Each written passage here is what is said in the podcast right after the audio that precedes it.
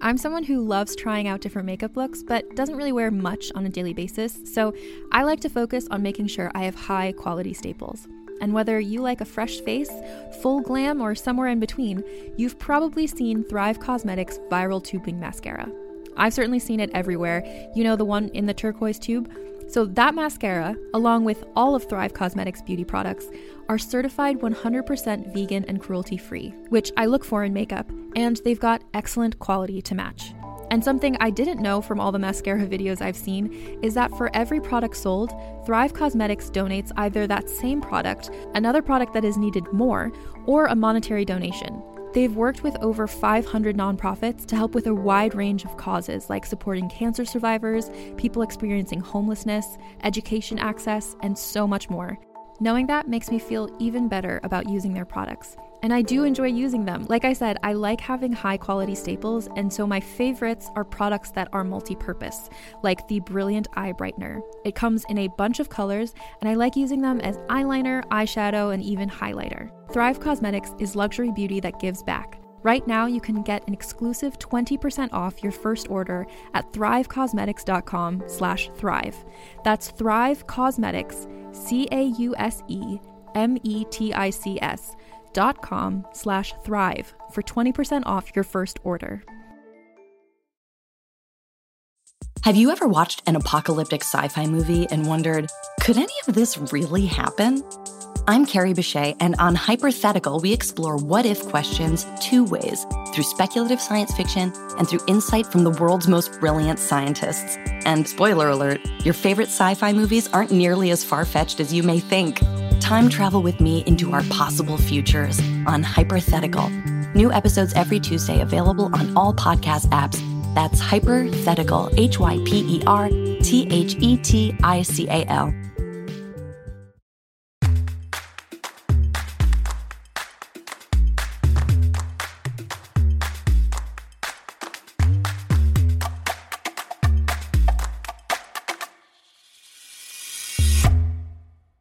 Hello, world, and welcome back to another episode of Thanks for Coming In. I'm your host, Jillian Clare.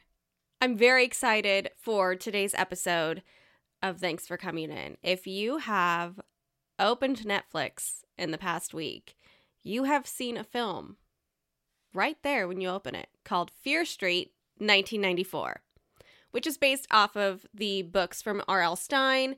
And of course, there's two more films coming 1978 and 1666. It's really crazy that they did all of these films back to back to back. It's really cool the way it was done. And I'm going to talk about it today with my guest, Julia Rehwald. She plays Kate in 1994 and she's in 1666. Uh, super, super cool movies. If you haven't watched them yet and you like classic horror films like Scream and I Know What You Did Last Summer, then you need to tune into this movie. Uh, I flippin' loved it. I thought it was just a blast. I had a great time talking to Julia about the making of these films and about her life as an actor. So here's my conversation with Julia Rehwald. Welcome to the show, Julia. Hi, thank you for having me. Thanks for coming on. I uh, I watched Fear Street 1994 the other day, and I freaking loved it. Yay! it was so fun. It's like it was the classic. It felt like Scream, and I know what you did last summer. It really felt like that classic 90s horror film. Yeah, definitely. I think out of I think the like classic horror movies, those are the two that I think it really takes energy from. It's so cool. And it's interesting that now there's going to be two more films and the different dynamics of, you know, different times and, and time zones and time periods. What was it like to film these three different films? Yeah, it was kind of a crazy process. Um, so I guess we started with 1994 first. Um, so we flew out to Atlanta and did all the 90s stuff. Mm. And then um, when we were done with the 90s, we actually did 1666 next. Oh, fun. Because um, I think a lot of the cast from 94 overlapped with 66 a little bit more. So they just kept us there for 66. And then they brought in um, the cast members from 1978 who were also in the third one. And okay. it was so it was cool. We got to all meet each other in the middle and do 1666 together. And then uh, those of us from 94 then finished, and then they wrapped up doing a 74 at the end. So it was like bouncing around Back all the to back. different times. That's so cool though. It's so rare to be a part of a franchise that does something like that where they do back to back to back. I mean, most of the times you have years between films. yeah, no, it, it was definitely kind of crazy to get to do it all in a row. It was a big feat. It was like I think six months total. I think about. Yeah, but it was nice. It was kind of just like go go go from beginning to end, and then it was all done, and it was like, wow, can't believe we did that. oh wow. And so your character in 1666, how fun was that to to be in a time period that's obviously so long ago? I mean, a lot of the time period stuff right now is based in that Regency era or like the late 1800s, early 1900s. So what was it like to be all the way back in 1666? Yeah, um, it was crazy. it was crazy. I think the the first thing that we all had to do was we had like dialect coaching to try to like Mm, um speak in the dialect that they would have been speaking back then, which is like kind of it's not fully British because they'd already moved over and like the British accent had already started to fade. So it was like a weird amalgamation of like different um phonetics, but once we learned the dialect and started talking in that, it kind of really put us in the zone. And then mm. when we got to set and saw that the the village that they built, and I was like, oh, okay, now it really feels like we're here. We're like wearing these like thick, like corseted outfits. We're like Wow. in the dirt. There's farm animals everywhere. hey, I would have loved that. Farm animals everywhere. Oh my gosh, that would have been like the best. right? Corsets. Oh gosh, that must have hurt a little. Yeah, it was um I was excited because I was like, you know what, if we're gonna do like if we're gonna do a sixteen hundreds thing, like I kinda want my outfit to be as far away from what I wear as possible so I can like physically feel like I'm in it. And then when I, I would just have to get help from the costume department getting into and out of it every day. Whereas like in ninety four I would just go in, dress myself, Yep. throw my clothes off at the end of the day and like change and leave. But here I was like, guys, can you Uh, help me? help me, please? I can't breathe. Can you help? Wow. Um, well, obviously the first one was a huge hit, and I'm sure the the next ones will be too. But what got you started in this industry? I mean, what was it that made you say, "I want to be an actor"? I mean, it's such like a, you know, as actors, it's such like a a commitment, right? To say I'm going to be an actor and then also follow through with it, which is something that a lot of people have a hard time doing. So what was it that made you say like I need to do this? yeah. Oh, yeah. That. Um. Let's see. So I guess I'd been acting my whole life. Like as a kid, it was my hobby. It was like musical theater and Yeah. like whatnot. Um. But I, I was also like super academic in school, and I come from like a family where like my dad's like a computer programmer and my mom is an attorney. So like Gotcha. I don't think any of us really considered pursuing arts as like a, a realistic path after high school. Yeah. Um, and I don't know what exactly like flipped the switch and like made me ask if I could, but at some point that happened at the end of high school, and my parents were like not super into the idea at first. Um, but then they eventually came around when they saw like our senior play and they were like, we think you, we like think you can do this. We'll support you. Um, so then I was like, sick. and um, then I had to start cramming for all those college auditions because I think at that point it became like a very last minute decision to like apply to art school. Um, and then I ended up going to NYU, Mm. which is what brought me out here to New York for the acting program. And then I just have kind of been around here ever since. I started auditioning senior year of college and then kind of just still doing all that. Still doing it, yeah. That's um that's interesting. Was was Tisch your like first choice, or did you um, apply to other places too? I applied to a lot. I can't remember what my which ones I actually what my first choice was. It definitely wasn't NYU. I actually didn't look into any details about NYU because all I knew about it was that like everybody was like loved the program, but that it was also super expensive for tuition. Yeah. So I was like, I'm not I'm just going to apply, but I'm not going to consider it cuz that's going to be so expensive. um but then when I had my audition, I remember it being the one audition where like I really liked the vibe. Um it mm. seemed like they had a good energy and like it really just clicked and then I was like, okay, like actually am I going to end up liking the most expensive option? and then I did. and I think it was also like I, I really wanted to um, move to the city. I'd actually mm. never been here until I got into NYU and toured campus. But even before I visited, I, I kind of knew I wanted to grow, go far away, go to a big city, just like jump in and try to like do the thing from go yeah. as soon as I graduated high school. Are you from a, a smaller town? Yeah, I'm from like a rural suburb, like 45 minutes outside of Sacramento, California. Okay. Wow. That must have been a big change. Was it a shell shock or were you like so young that you were just like, oh, this is fun? Yeah, it was definitely completely different than anything I'd experienced before.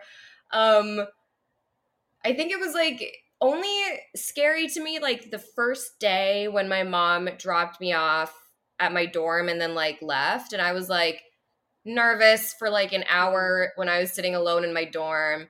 And then I met up with a friend and we hung out and then I that was literally like only one hour of that window. I was like, I'm nervous. But then I got over that pretty quickly and just jumped right on into the life. Right on in. I read that you uh you spent a semester at RADA. What was that like? How did how was that? Yeah, that was um that actually that program was one of the reasons that I ended up picking NYU.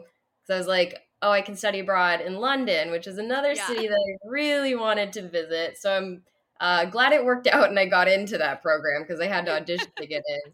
Um, but it was a Shakespeare program, and I really like have always loved Shakespeare since I was like a kid and I love performing Shakespeare and I wanted to study abroad so I was like this is a perfect fit um so it was like a it was I was one of my highlights I think of college and going to NYU mm. was that study abroad um partially for like the travel and the like experience and whatnot but I also really liked the program um, I feel like it provided a good level of like structure and and like some acting bits and yeah. that I still like use today, which is nice. Mm. Um, and we got to do like some of my favorite Shakespeare stuff, so it was nice.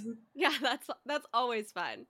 I remember doing uh I think it was Midsummer Night's Dream when I was like 10 at the Glendale Center Theater in LA and I played a mm. fairy, and I thought it was the best thing in the entire world. Yeah, dude, Midsummer was the first Shakespeare uh, play that I read, and that was I was like, oh, I'm in, I'm in, I'm in it. you have me, you have me hooked. Yeah. I'm here. I feel like Shakespeare is also one of those things that, like, if you read it as a young child, it's one of those things that makes you want to be an actor.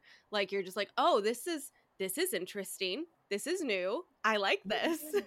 Yeah, and then if you read it in like class when like the teacher's like, okay, like we can like act out this little bit, and I'm like, pick me, pick me.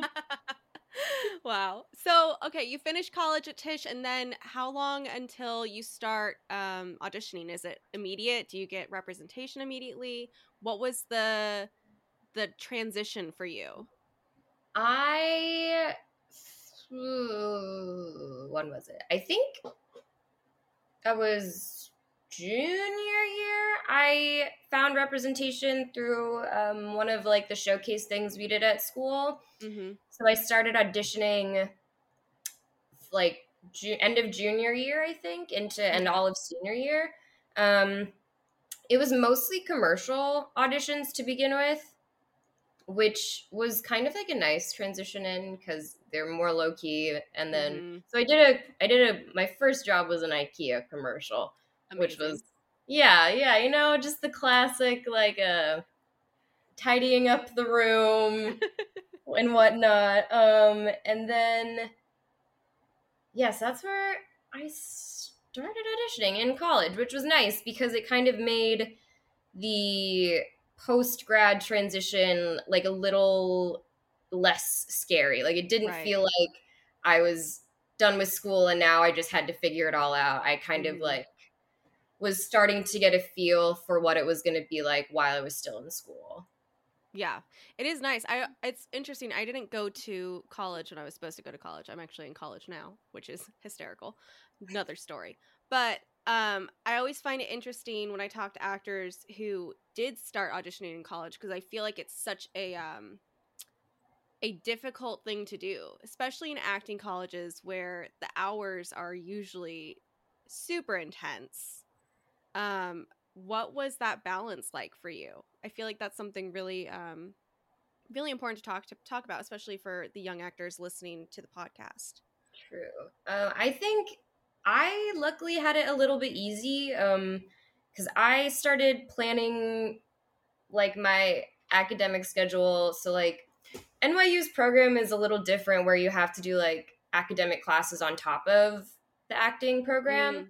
But I had chosen to get rid of all my last academic classes summer school before senior year Oh. and I had some AP credits from high school that helped me um, finish up early too. So my I actually graduated a semester early, wow. so I finished up in December instead of like May. Mhm. And then that fall semester senior year, which was my last semester before I graduated, I was only like a part-time student. So I was only doing my acting classes, which I Mm. think was like 3 days a week.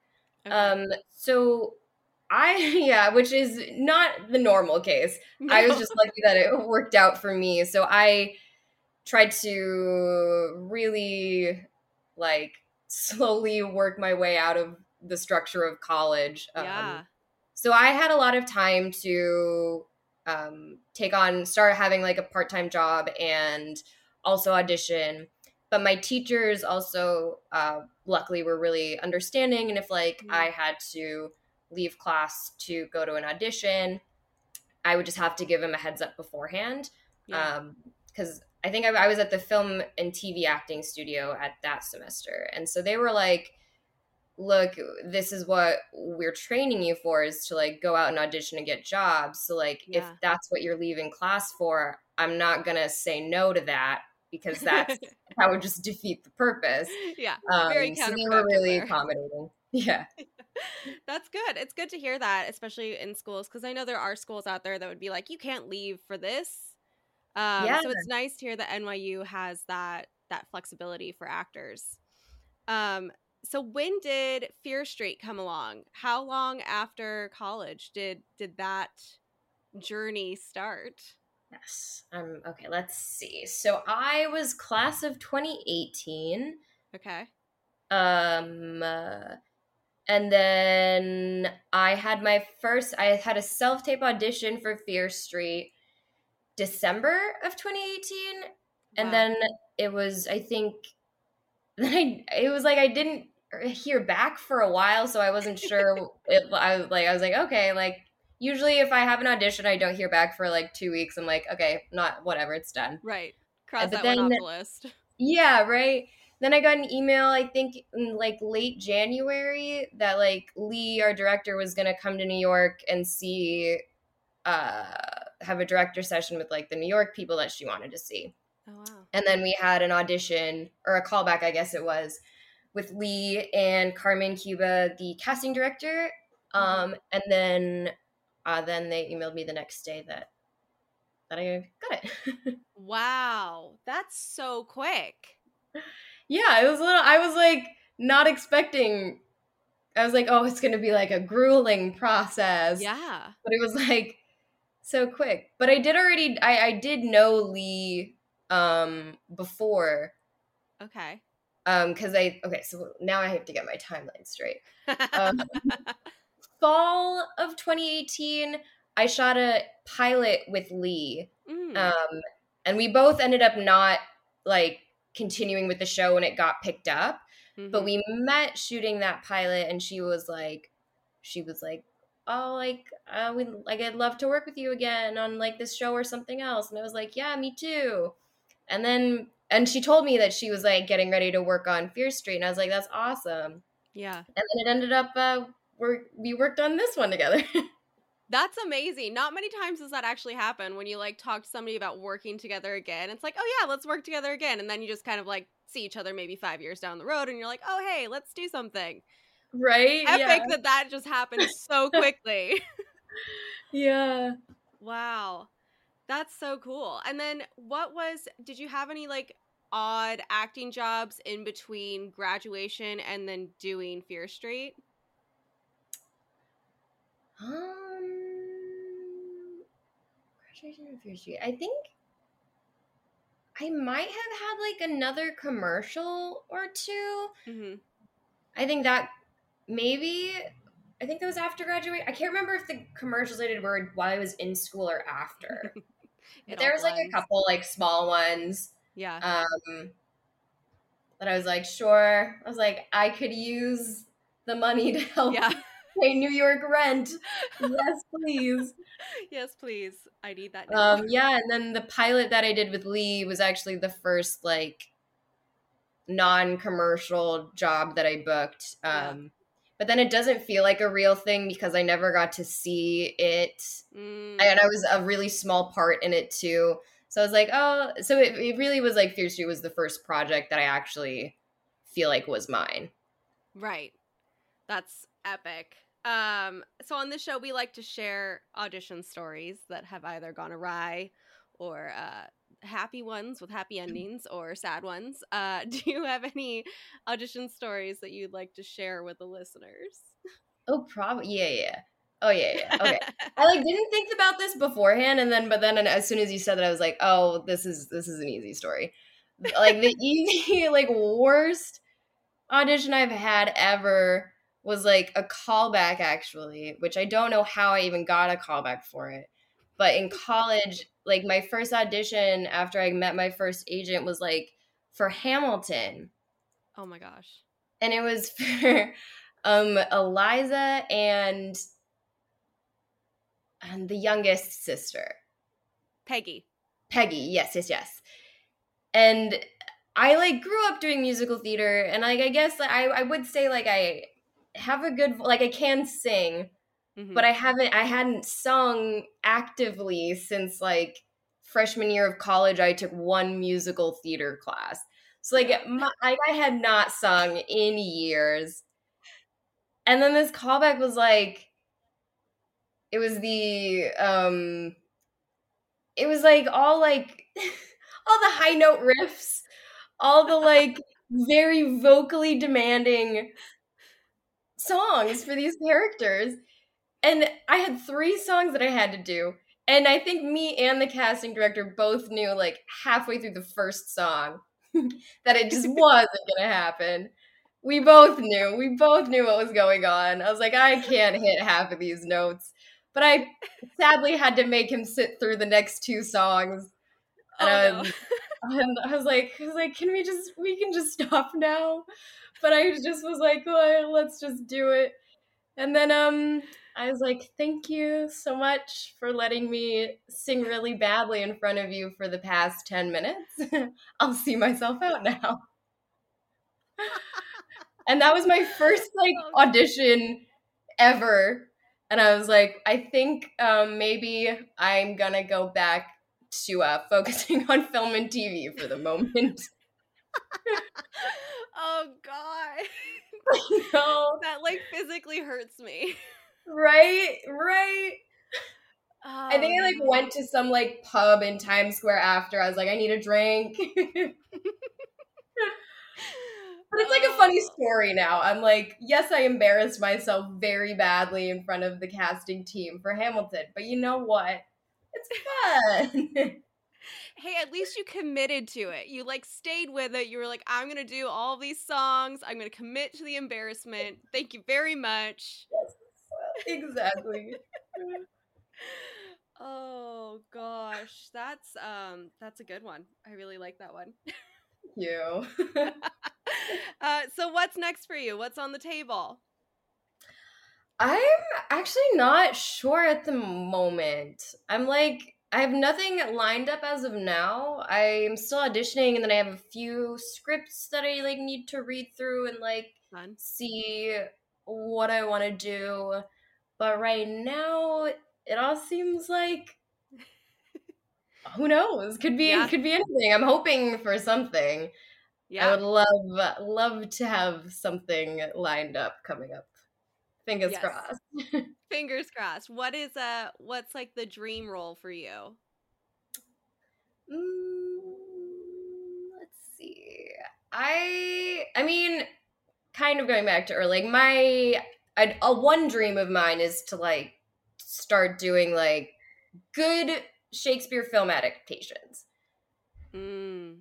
because I feel like we don't have a whole lot of Shakespeare on film that's good.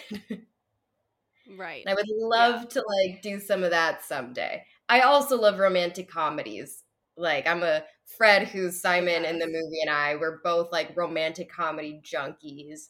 And I think it would just be so fun to do like something that has like kind of like the Nancy Meyers vibe, the the when Yeah. Harry met Sally vibe, you know, like those Yeah. kinds. I would love that.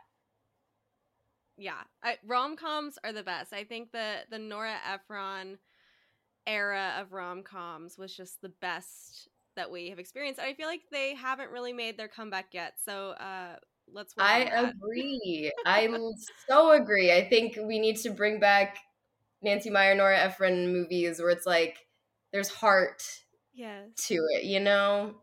Oh, I like. Uh, where can people follow you on social media to keep up with all of your things? Yeah. Um, my Instagram is Julie B underscore Maria. And then yeah, that's that's kind of where the only one that I really use for social media. Hey, that's that's good. Using too many of them is just uh it's a lot. I don't know how people do all of them constantly. Like I see that they're posting on TikTok, Twitter, Facebook, Instagram like every day and I'm like, how do you function? Couldn't do be that? me. Instagram's already overwhelming enough on its own. I feel you. Well, thank you so much for coming on the show. I'm so excited to uh, see 1666 and how this trilogy wraps up. And I'm excited to see what you do in the future. I think you have a great career ahead of you. Thank you. Thank you so much. Thanks again to Julia for coming on the show and talking with me. If you haven't watched Fear Street 1994, it's on Netflix now. The next one, 1978, drops tomorrow, and 1666 comes out July 16th. I know that I will probably be staying up till midnight to watch both of these new films. Um, I just think that they're so fun. I love a good, fun horror movie. Uh, and Julia's great in in 1994 and I cannot wait to see her performance in 1666. If you haven't yet, make sure to follow the show on social media. We post really fun IGTVs every Friday from these episodes, so check that out and uh, tune in next week for my conversation with Jacob Hopkins. And until then, have a great day, and as always, thanks for coming in.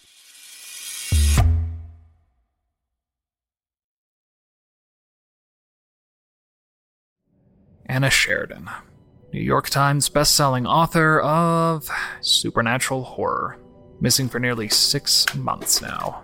That's not possible. Is the compass broken? Or did I turn to the